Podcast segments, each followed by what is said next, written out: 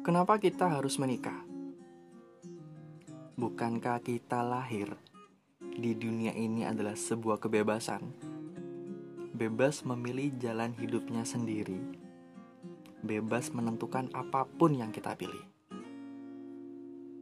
Konsep pernikahan terlalu merisaukan kebebasan, dan itu benar karena menikah harus ini itu, harus muda, harus terikat, harus siap berbagi ranjang dengan orang asing yang suka tidur mendengkur, atau orang asing yang harus pakai krim tidur sebelum tidur.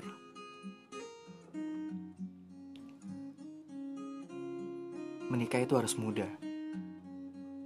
Mungkin tak jadi masalah bagi pria lajang jika ingin berkarir dulu baru menikah di usia 30 atau 40.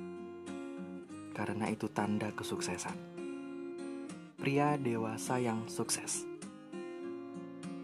Tapi aturan itu tidak berlaku untuk wanita. Jika kamu sibuk berkarir dan belum menikah, kamu akan dicap sebagai perawan tua, bukan perawan sukses. Tidak adil, bukan? Dan aku ingin dicap sebagai pria dewasa yang sukses. Sukses mengejar mimpinya. Bukan bujang lapuk yang masih tinggal dengan ibunya. Kadang aku lelah. Tiap kali ditanya, kapan nikah? Tuh temanmu sudah punya anak dua. Kok kamu masih single saja? Awas, keburu tua. Nanti gak ada yang mau. Aku juga ingin menikah, tapi bukan karena kata mereka, bukan karena sudah tua. Aku ingin menikah karena aku siap dan menemukan orang terbaik di hidupku untuk berbagi tempat tidur, misalnya. Seseorang yang siap menua bersama, bukan cuma di hari ini saja.